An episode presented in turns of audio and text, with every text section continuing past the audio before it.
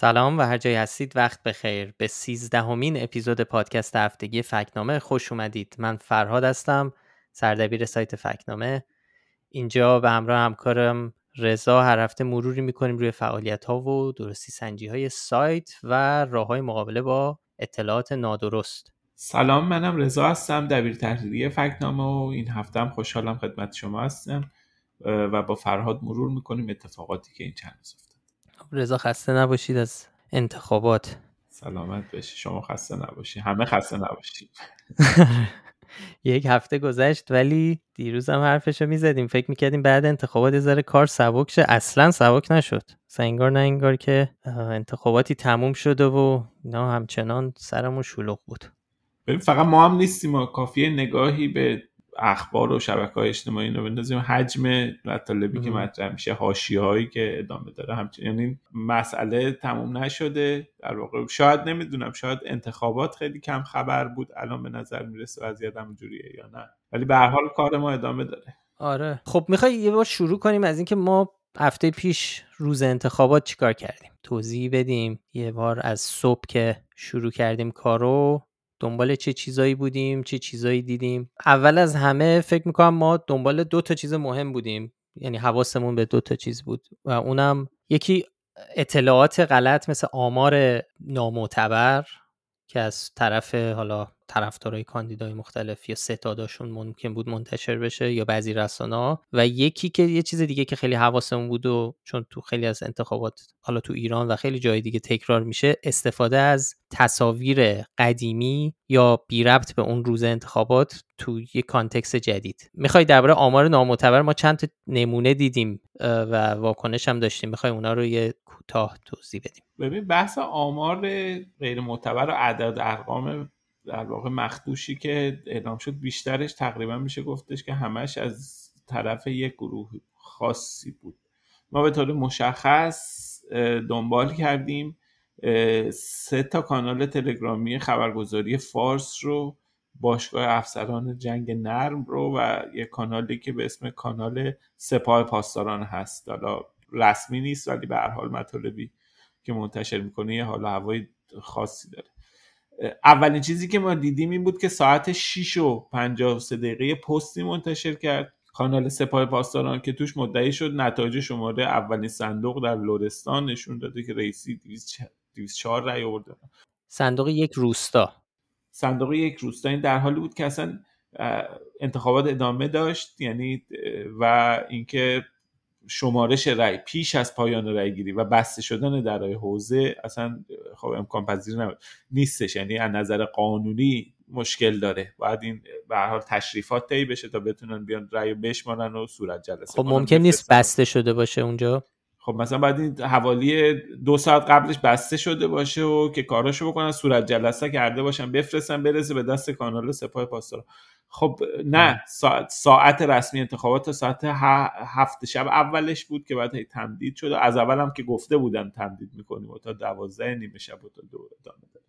ولی به هر حال این یکی از مستاقایی بود که تو لحظات اول دیدیم. چند تا عدد و رقم مختوش هم داشتیم. تو ساعتهای مختلف خبرگزاری فارس یه اعدادی رو اعلام کرد به طور مشخص. ساعت 4 و 45 دقیقه اومد نوشتش که مشارکت از مرز 14 میلیون نفر عبور کرده. ساعت 7 و 51 دقیقه شب یه پستی گذاشت تو کانالش که نوشت مشارکت در 22 میلیون نفر فراتر رفته. بعد دقیقا یک ساعت بعد 8 و 52 دقیقه یه چیزی نوشت. یعنی این خبری نوشت که آمار مشارکت تا ساعت 8 و نیم شب به 27 میلیون نفر رسیده. یعنی در عرض 40 دقیقه یهو عدد از 22 میلیون نفر رسیده به 27 میلیون. بعد یه چیزی ساعت 10 دقیقه به 11 منتشر کرد که مجموعه آرای انتخابات ریاسی از مرز 27 و نیم هم عبور کرده. یعنی تقریبا میشه گفت یه سری اطلاعات خب آمارایی که وزارت کشورم اومده بیان داد که این اعداد و ارقام رو نباید بهش اتکا ولی به حال این عددهایی بود که انتخاب می‌شد یعنی تصور میشه که برای نشون دادن اینکه هی می‌خواستن جو بدن و مثلا پرشور جلوه بدن بگن که تا همین الان اومده. ولی خب مثلا میگم این فاصله بین 22 و 27 میلیون که میشه 5 میلیون رای توی 40 دقیقه خب این همه این چیزها رو زیر سوال می‌بره. صحت این اخبار رو زیر سوال. این چند نمونه بود. این رو هم من بگم که بحث آمار انتخابات ادامه داره. هنوز عددهای دقیق رسمی تفکیکی اعلام نشده. هیچ جایی نیومدن اعداد دقیق رو اعلام بکنن. این ادامه داره بحث عدد و رقما چه اتفاقی افتاده. اینا رو که بشه تحلیل کرد داده هاشو دقیق ادامه داره و ما هم با دقت داریم بررسی می‌کنیم. به محض اینکه آمارهای قابل اتکا بیاد بیرون روی اونها بیشتر کار خواهیم کرد. حالا یه چیز دیگه که حواسمون بود تو روز انتخابات همونجور که گفتم استفاده از عکسای قدیمی بود. کم دیدیم این دفعه. نه اینکه ندیدیم. مثلا خبرگزاری فارس همون صبح تو خبر شروع انتخابات یه عکس قدیمی گذاشته بود. یکی دو تا جام مثلا بهش واکنش نشون دادن. عکس قدیمی در واقع عکسی بود از صف مردم خوشحال پرچم به دست که می‌خوان برن رأی بدن. خب به وضوح این عکس قدیمی بود به خاطر اینکه اولا لباس ها نشون می‌داد که لباس های تابستونی نیست و هیچکس ماسک نداشت و خب با یه گوگل سریع هم می‌شد فهمید که این مربوط به انتخابات مجلس گذشته است که تو اسفند برگزار شد. ولی خب اون موقع هم حرفش زدیم. به نظرم حالا این خیلی توی اون کتگوری اطلاعات نادرست شاید قرار نمی گرفت یعنی به این خاطر که خب خبر ساعت در واقع خبر باز شدن حوزه های رأیگیری بود و من جوری احتمال میدم که به عنوان عکس تزئینی و اینا استفاده کردن چون عکس مثلا خیلی شاد و اینایی بود. ولی خب قاعدتا باید این نکته رو می نوشت مثلا یا یه جایی گوشه می نوشت که این عکس قدیمیه این فلان. ولی بعضیا برداشت کردن که به قصد فریب مردم رو داره یه چیز دیگه ای که ما دیدیم از اون جایی که خب خیلی ها منتظر همچین چیزی بودن از جمله ما. فقط یعنی فقط ما نبودیم که منتظر استفاده از عکسای قدیمی بودیم. و حالا این وسط ما یه پدیده ای دیدیم مثل محتوای تقلب تقلبی می‌سازن. یعنی چی؟ یعنی که یه ویدیویی درست شده بود یا پخش شده بود که با این توضیح که نگاه کنید صدا سیما فیلم قدیمی از صف مرغ مردم که تو صف مرغن رو داره به عنوان فیلم صف انتخابات نشون میده و این فیلم اینجوری بود که اول صف اون گزارش صدا سیما از صف مرغ رو نشون می‌داد و بعد از اون کات می‌خورد. همون فیلم بدون صدا روش صدای شرم ناظری رو گذاشت. آهنگ چی بود؟ وطنه هستی من وطنه هستی من. و اون گوشه بعد اینجوری یه, یه برچسب حماسه حضورم اون گوشه زده بودن یعنی اومده بود و اون پست ادعا می‌کرد که این ویدیو در واقع صدا سیما از این, این ویدیو رو دوباره بازیافتش کرده و داره به یه جور دیگه به خورده مخاطب میده. که این, این خودش نادرست بود. یعنی خودش اصلا این به وضوح ساختگی بود. یعنی اصلا صدا سیما همچین چیزی پخش نکرده بود. در واقع یک ویدیوی سخت توضیحش. تقلبی از تقلب ساختن که بگن وای شلوغ کنن که بگن این, همچین یعنی همچین کاری نکرده بود ولی برای حالا احتمالا لایک گرفتن و جلب توجه یه همچین چیزی و خیلی هم شیر می داشت می‌شد دیگه. که حالا ما خودمون چون مطمئن نبودیم با فکنامه چیز نکردم ولی من خودم توییت کردم که شواهدش نشون میده که احتمال خیلی خیلی زیاد یعنی من می‌تونم بگم 100 درصد به خاطر یه سری چیزا به خاطر یه سری واترمارکی که رو هر, رو هر دو تا ویدیو بود. در واقع همون ویدیو ما واترمارک دار رو برداشته بود یه چیزی اضافه کرده بود و به عنوان تقلب داشت ارائهش می‌کرد. ببین معمولا خب این خیلی رواج داشت این پخش ویدیوهای قدیمی برای نشون دادن پرشور بودن انتخابات مخصوصا انتخاباتی که مثل مثلا مجلس قبلی و اینا. به نظر این دفعه چرا خیلی این اتفاق نیفتاد توی صدا و سیما توی حالا خبرگزاری های وابسته به جمهوری اسلامی کانالا توش حساب خیلی فکر می‌کنید چرا؟ اینکه مردم آماده بودن ماها آماده بودیم رسانه ها آماده بودن همه آماده بودن فکت چک بکنن. تصاویر جعلی و تصاویر قدیمی رو فکر می‌کنید تاثیر داشت. کرونا تاثیر داشت. اینکه اصلا به هر حال پوشش مردم عوض شده. والا نمی‌دونم. خب آخه تو تلویزیون البته چند مورد دیدیم که تصاویر فیلم های شهرهای مختلف رو به اسم همدیگه یعنی مثلا یه تصویر ثابت رو به اسم مشهد اون همون تصویر رو به اسم شیراز هم دوباره نشون دادن. ولی آره خب این چیزا خب شاید شاید علتش این بوده. والا نمی‌دونم. شاید علتش به قول تو حالا کرونا ظاهر مردم رو عوض کرده تو این یک سال. به خاطر ماسک و اینا. یعنی سریعا تا یه عکسی منتشر میشه که مردم جمعیت زیادی پای صندوقان و هیچکی ماسک نداره. خب این سریع جلب توجه می‌کرد. نمونهش عکسی که مسعود بهنود رو توییترش گذاشته بود به عنوان عکس امسال و همه زیرش خیلی اولین چیز گفتن که نشانه مهمش اینه که ماسک ندارن پس اصلا این مال این دوره نمی‌تونه باشه. ولی نمی‌دونم تو خودت چی فکر می‌کنی؟ میگم بالا به هر حال نمیشه حرف قطعی زد اینا هستش. به اضافه اینکه به هر حال یه تصاویری هم همین امسال از تلویزیون پخش شد که به شکل واضحی مثلا حوزه های خلوت رو نشون می‌داد دیگه.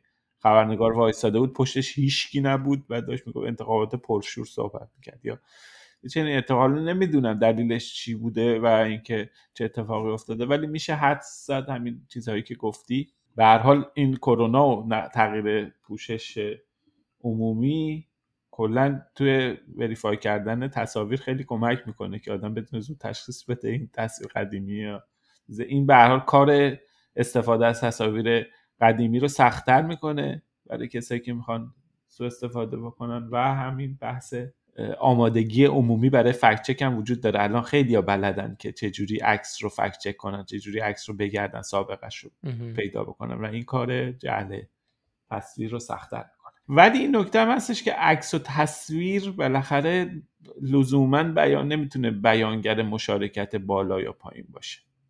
آره چون هر هر دو طرف چه کسایی که طرفدار تحریم انتخابات بودن چه کسایی که اون طرف بودن. مدام از عکس و فیلم به عنوان سند شرکت یا عدم شرکت استفاده می‌کردن. یعنی مثلا حوزه های رأیگیری خلوت رو ببینید ببینید هیچکی وای نستاده یا از اونور صف رو ببینید که چقدر طولانیه چقدر شلوغ. ما نوشتیم و همینجور که الان خودت گفتی هیچ کدوم اینا نمی‌تونه اسناد معتبری باشن واسه اینکه ثابت کنیم.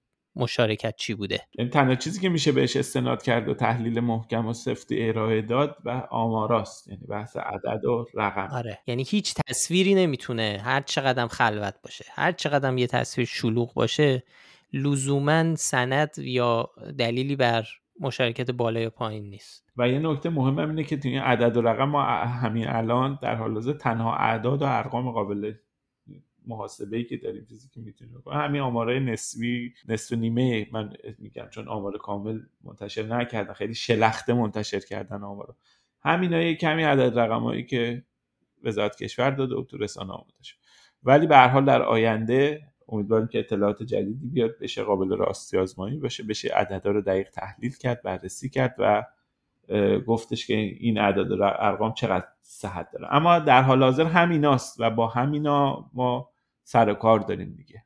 کلا خب این ماجرای تعداد رأیای رئیسی و تعداد رأیای باطله و تعداد کسایی که رأی ندادن هر کدومش کلی خبر و تحلیل درست کرد. آره به حال تحلیل و طبقه بندی و بر اساس آرای اعلام شده تقریبا همه از طرف همه بود. یعنی هر کسی از زاویه دید خودش سعی کرد اینها رو تحلیل کنه. اصولگراها اصلاح طلبها در داخل مخالفان جمهوری اسلامی همه به هر حال اومدن از این آمارا دارن از همین عدد موجود دارن استفاده می‌کنن. طبیعی هم هست. بعد از اعلام نتایج هر انتخاباتی به هر حال فرصت داره تحلیل درباره وزن گروه ها و دستبندی ها خیلی خوب فراهمه. اما به خصوص مثلا در کشوری مثل ایران که توش رفراندوم برگزار نمیشه نظرسنجی ها کمه. به حال همین اعداد و آمار نصف و نیمه ای که میاد برای تحلیلگرای فرصته که بیان تحلیل بکنن. اما سوالی نه با این اعداد و ارقام انتخابات چقدر میشه نتیجه قطعی گرفت؟ آیا به راحتی میشه این عددا رو آورد و از توش نتایج قطعی در آورد؟ آره دیگه یعنی اولش خب خب اینه که این انتخابات رو خود جمهوری اسلامی برگزار کرده رأیا رو شمرده و خودش هم اعلام کرده. ما که هیچ گزارش یک نهاد مستقل نظارتی نداریم که بخواد اینا رو بررسی کرده باشه جدا از این فهمیدن اینکه چرا یه سری رأی دادن چرا یه سری رأی ندادن یا چرا بعضیا رأی باطل دادن هم خب لزوما به این راحتی نیست. احتیاج به کار تحقیقی جدی داره و همین جوری با عدد و رقم نمیشه علت ها رو توضیح داد تو این مورد. ببین به عنوان نمونه ما یه فکت چک هفته پیش داشتیم. سفار هرندی عضو مجمع تشخیص مسلحت نظام سردبیر قدیمی روزنامه کیهان و وزیر ارشاد دولت احمدی نژاد. دوره اول. اون گفته بود که خیلی به خاطر کرونا نیومدن رأی بدن و نرخ واقعی مشارکت خیلی بیشتر از این عددی بوده که اعلام شد. آره گفته بود 8 تا 10 درصد افراد به دلیل کرونا تو انتخابات شرکت نکردن و نرخ واقعی بین 55 تا 60 درصد. این خب ما نادرست بهش دادیم. به خاطر اینکه خب هیچ نظرسنجی که نتایجش به صورت عمومی در این باره در دسترس باشه و چنین آمار و ارقامی رو تایید کنه نیست. تنها چیزی که پیدا کردیم خبرگزاری فارس یک ما قبل به استناد حالا یک نظرسنجی که معلوم نیست چه نظرسنجیه نوشته بود که 21 درصد مردم به دلیل کرونا در انتخابات شرکت نخواهند کرد. از اون طرف هم خب نظرسنجی گمان که خارج از ایرانه اعلام کرده بود که حدود دو درصد افراد اعلام کردن به دلیل کرونا تو انتخابات شرکت نمی‌کنن.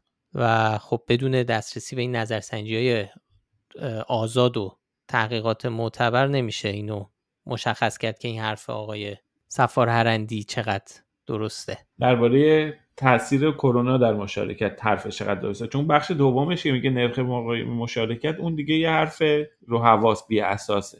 آره نرخ آره. واقعی مشارکت اصلا یعنی چی؟ افراد شرکت کردن یا نکردن؟ اگر همین آماری که اعلام شده رو در نظر بگیرید 48 درصد پس 50 و 55 درصد و 60 درصد اینا حرفای بی اساسی. آره یعنی می‌خواد بگه که یعنی نرخ واقعیش در واقع نرخ فرضیه که تو دنیاییه که کرونا نیست. ایشون میگه نرخش قرار 55 تا 60 درصد. خب این حرفه به قول خودت رو هواست و آره دیگه. خب اگر کرونا نبود اگه وضع اقتصادی مردم بهتر بود اگر مثلا آره. اوضاع دولت خوب بود فساد کم بود شفافیت وجود داشت بحران اقتصادی به وجود نمی ایران منزوی نمی‌شد.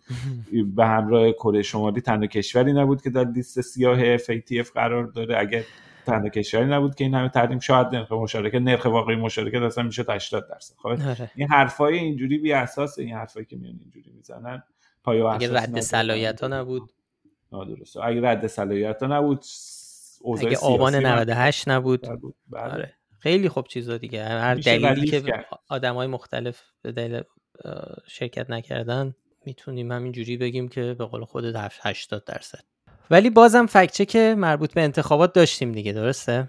آره یه دونه احمد خاتمی داشتیم که به شاخ داد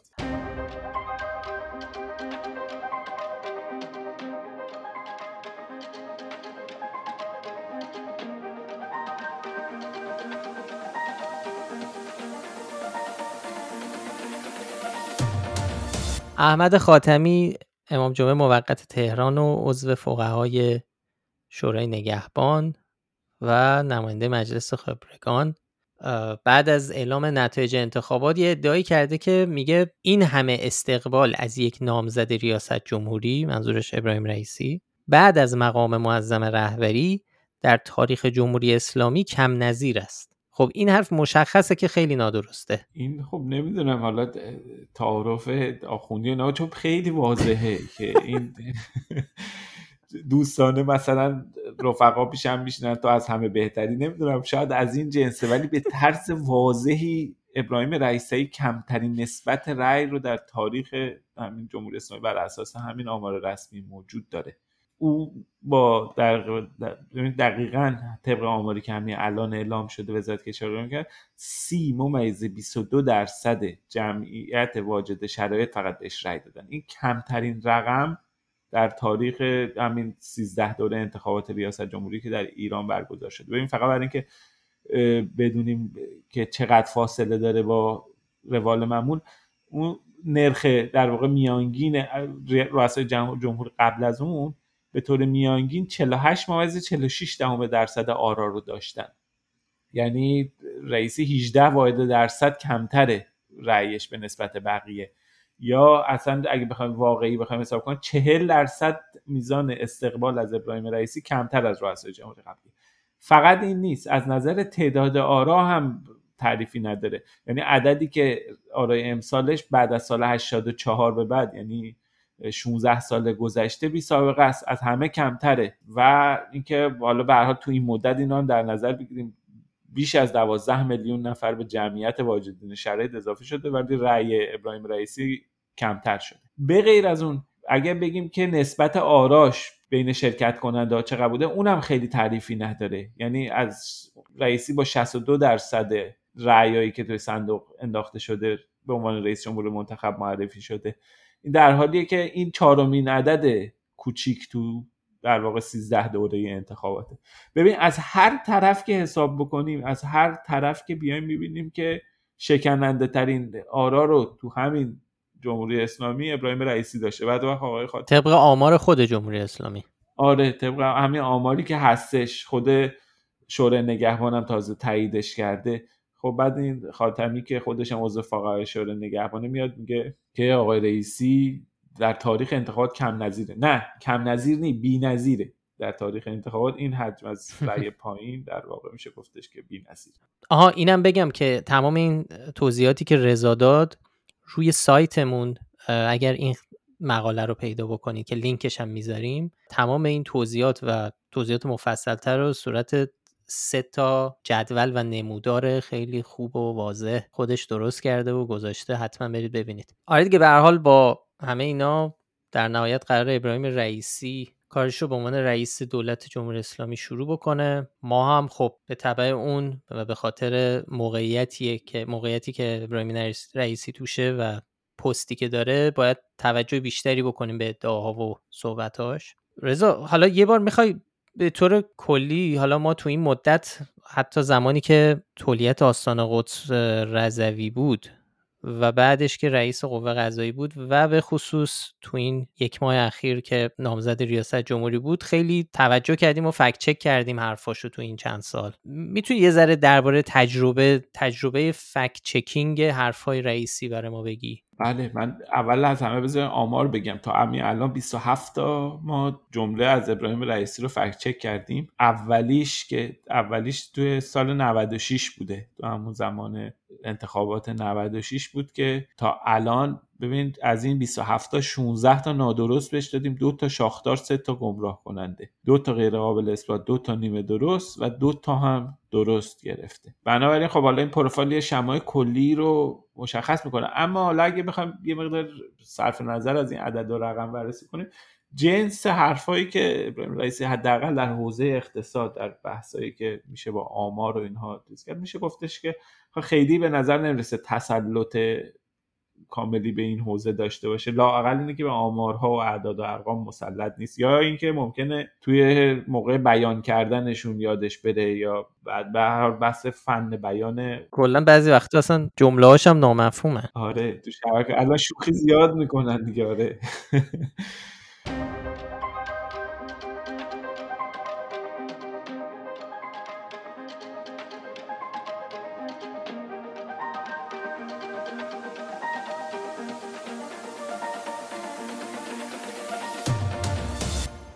امروز جمهوری اسلامی جزو امنترین مکانها برای سرمایه گذاری اقتصادی است. بعد از اینکه ابراهیم رئیسی به عنوان برنده انتخابات ریاست جمهوری اعلام شد. تو اولین نشست مطبوعاتیش یه جمله ای گفت که ما به نظرمون خیلی جالب اومد که بررسیش کنیم. البته اینم بگم خیلی حرفای کمی زد که قابل فکت چک باشن. یعنی یه سری حرفای کلی و نظر و اینا بود. ولی یه چیزی که توجه ما رو جلب کرد این جملهش بود که در اتفاقا اواخر این کنفرانس مطبوعاتی گفت امروز جمهوری اسلامی جز امترین مکانها برای سرمایه گذاری اقتصادی ما بررسیش کردیم و نشان نادرست دادیم. حالا رضا می‌خوای خودت یه ذره توضیح بدی؟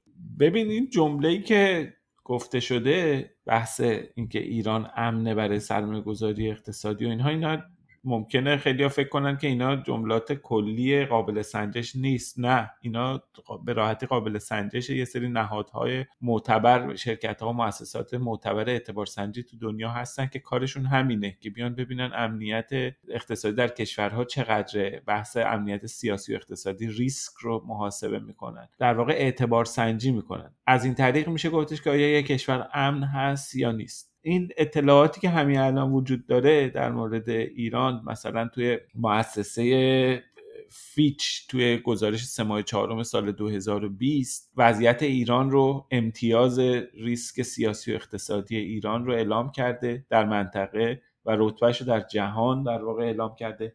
درسته فیچ و حالا مودیز و مؤسسات دیگه خیلی ساله که ایران رو از یعنی در واقع درجه اعتباری به ایران نمیدن دیگه. اون درجه خیلی مهمه که یک کشور تو کدوم درجه اعتباری قرار داره که ریسک سرمایه گذاری و برای سرمایه گذار مشخص بکنه.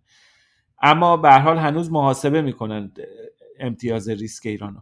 فقط این باید بگیم که توی سه ماه چهارم 2020 رتبه ایران از نظر ریسک سیاسی بلند مدت در جهان 131 و در خاور میانه 13 بود. یعنی چند تا کشور تو خاور میانه مثل عراق مثل سوریه مثل یمن مثل غزه در واقع که تو این, این مناطق ریسک سیاسیشون از ایران بیشتر بود. از نظر ریسک اقتصادی بلند مدت هم ایران باز بین 18 تا کشور خاورمیانه و شمال آفریقا که امتیازش محاسب شد رتبه 8 داره و در کل جهان رتبهش بهتر از 115 نیست. خب در چنین شرایطی گفتن این جمله که ایران جزو امترین مکانها برای سرمایه‌گذاری اقتصادی است یه جمله حتی با فکت ها خونی نداره. به اضافه اینکه این جمله رو ابراهیم رئیسی در بستر یعنی در واقع در شرایطی گفتش که داشت ایرانیان خارج از کشور رو دعوت می‌کرد به ایران. که خود این هم باز جای بررسی دارین تجربه اتفاقاتی که سر ایرانیان دو تابعیتی اومده اون اتفاقات ریزی. خود اینها هم در واقع که قوه قضایی زیر نظر ابراهیم رئیسی نهادهای امنیتی و اینها درش نقش داشتن خود اینها هم این ادعا رو ابهام درش ایجاد می‌کنه. ولی صرف نظر از اینها فقط بیایم با عدد و رقم و شاخص حرف بزنیم. این حرف ابراهیم رئیسی به شکل واضحی نادرست هستش. خب اینم اولین فکچه که ابراهیم رئیسی بعد از انتخابات بود. ولی خب این انتخابات هواشی کم نداشت و ما باز هم یه سوژه دیگه این بار درباره درگیری ها تو یاسوچ رو بررسی کردیم.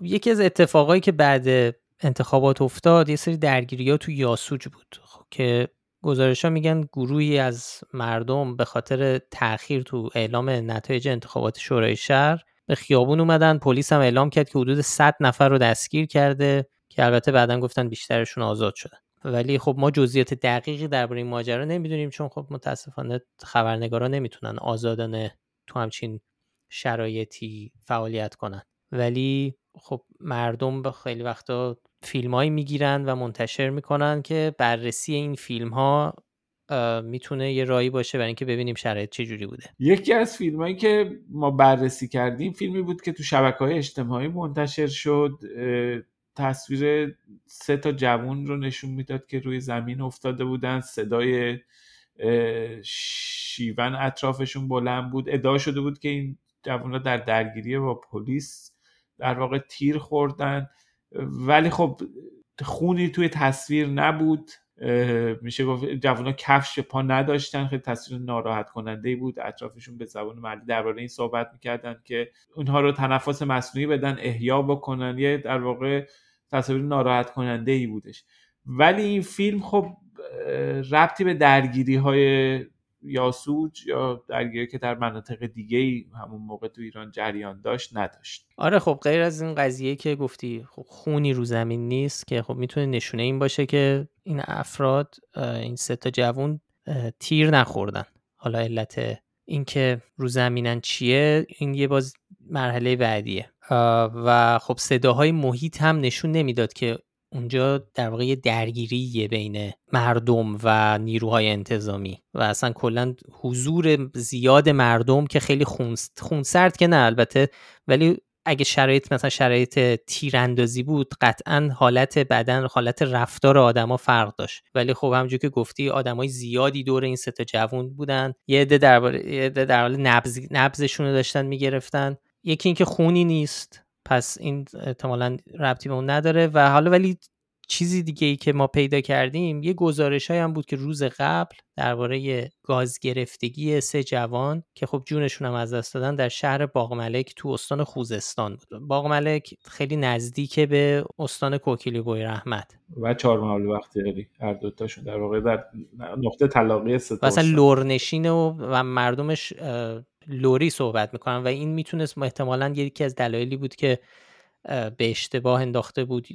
حالا تو خوشبینانه ترین حالت به اشتباه انداخته بود یه در که این مربوط به ماجرای یاسوج خب خبر اون گاز گرفتگی هم بود که دقیقا هم سه جوان در باغ ملک جون خودشون از دست دادن. خیلی غم انگیز بود واقعا. آره تصویر تصویر خیلی غم انگیزی بود. و یک نکته دیگه هم بود این بود که اتفاقا همون موقع تو باغ ملک هم درگیری هایی بود. یعنی گزارشی از درگیری ها توی باغ ملک هم تو رسانه ها منتشر میشه خود اینم در واقع مقداری قضیه رو یعنی باعث می‌شد که باورپذیر یعنی در نگاه اول باورپذیر به نظر می رسید ولی خب با توجه به سوابقی از خشونت های خیابونی که ما توی جمهوری اسلامی دیدیم خب اینکه به هر حال چیز بشه باورپذیر. ولی دقت در جزئیات تصویره که اینجا به ما کمک می‌کنه که تشخیص بدیم این ویدیو ربطی به درگیری ها نداره.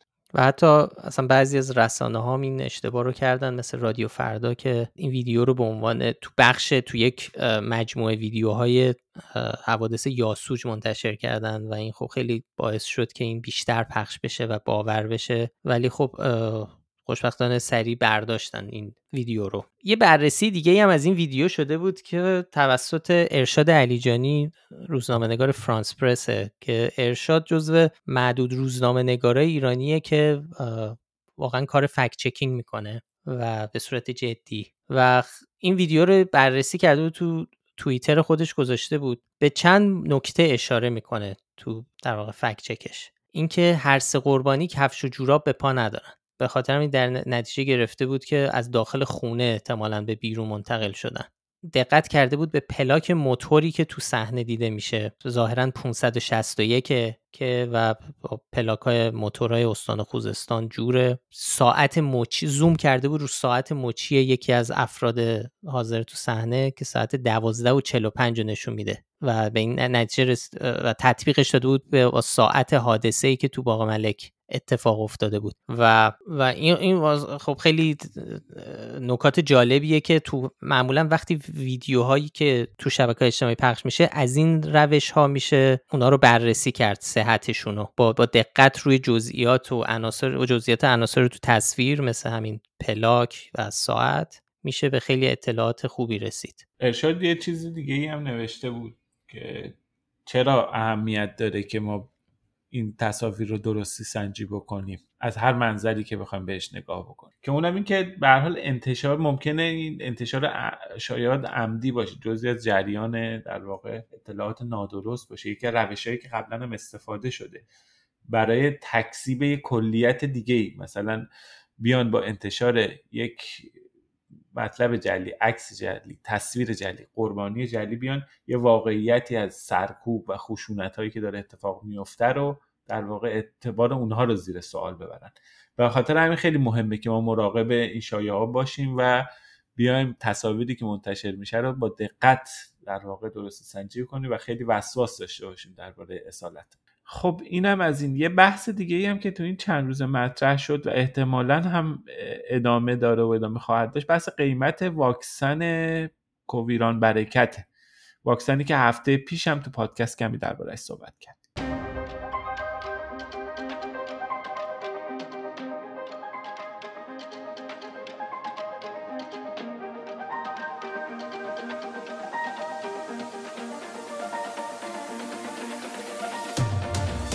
آره ماجرای قیمت واکسن برکت از اونجای شروع شد که سندی منتشر شد که اعلام کرد هر دوز واکسن برکت رو به قیمت 200 هزار تومان می‌خره ایران.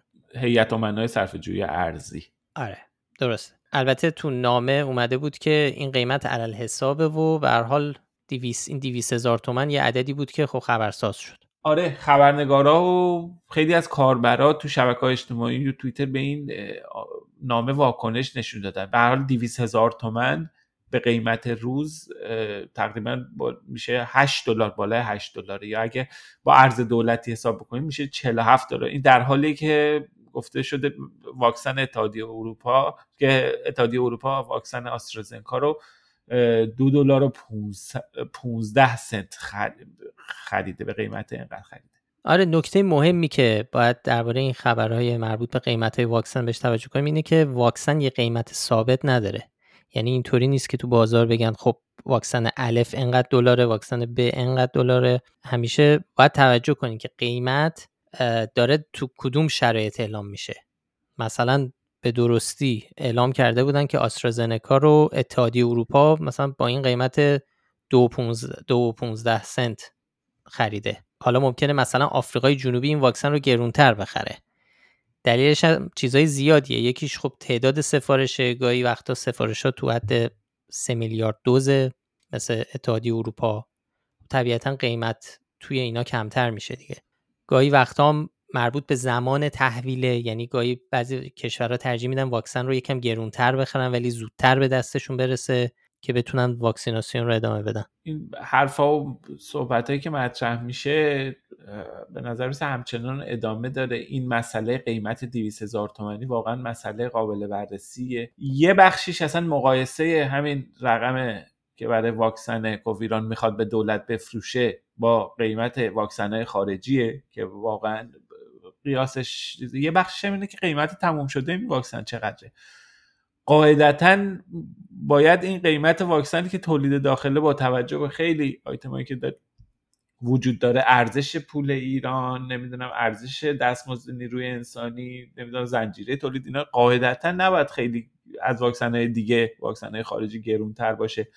ولی خب هیچ اطلاعاتی در دست نیست. این واکسن رو یه نهادی داره تولید می‌کنه که یکی از بسته ترین غیر شفاف ترین کارتل های بزرگ اقتصادی ایرانه. هیچکی نمی‌دونه ستاد اجرای فرمان امام چقدر پول داره چقدر درآمد داره چقدر سود داره سالانه چقدر مالیات درست حسابی نمیده. نمی‌دونم خیلی ابهام خیلی زیاد وجود داره. اصلا چقدر به فکر سود هستش از این پروژه؟ این سود چه تأثیری داره در سیاست گذاری کلی واکسیناسیون در ایران؟ بالاخره همه این ابهام ها وجود داره و ما با یه سازمانی طرف هستیم که به شدت غیر شفافه. خب ما این بحث قیمت گذاری 200 هزار تومن هم اگه در همین راستا ببینیم یعنی بحث آنالیز قیمت واکسن و اینا رو داشته باشیم باید به همه این نکته توجه کنیم. بنابراین بحث مسئله قیمت واکسن موضوعی که ادامه خواهد داشت. حدس می‌زنیم در ماه آینده بیشتر دربارش صحبت بشه. یکیش این بحث مقایسه با قیمت واکسن های خارجی یه بخششه. یه بخش دیگهش اینه که به هر حال چه در واقع سودی و چه تسا چه پلن اقتصادی رو این کارتل بزرگ اقتصادی برای تولید واکسن طراحی کرد. امیدواریم مثلا واقعا این مشکل تو ایران حل بشه چون به نسبت کشورهای همسایه هم وضعیت نامناسبی تو واکسن داره. این خبرام حساسیت ها رو بیشتر می‌کنه و فعلا داریم به صورت روزانه آمارای بالای روزی 100 نفر میشنویم از آدمایی که جونشون رو به اثر کرونا از دست میدن. در حالی که الان نزدیک به 3 میلیارد دوز واکسن کرونا تو کشورهای مختلف دنیا تزریق شده. خب رضا تمومش کنیم دیگه این اپیزود. اینم از این اپیزود. اینم از این اپیزود. خیلی ممنون که پادکست فکت‌نامه رو میشنوین. حتما حتما به بقیه هم معرفی کنید این پادکست رو. خیلی ممنونیم از کامنت های خوبی که تو Castbox برامون می‌ذارید. حتما قول میدیم ما برسیم چند وقت خیلی سر و حتما به همه جواب میدیم. خیلی ما رو دلگرم می‌کنید با این کامنت ها برای پیدا کردن ما خب مثل همیشه می‌تونی اسم فکنامه رو هم به فارسی یا انگلیسی تو اپای پادکست جستجو کنید. و مثل هر هفته لینک تمام حرفایی که زدیم و مطالبی که بهشون اشاره کردیم رو تو بخش توضیحات پادکست می‌ذاریم.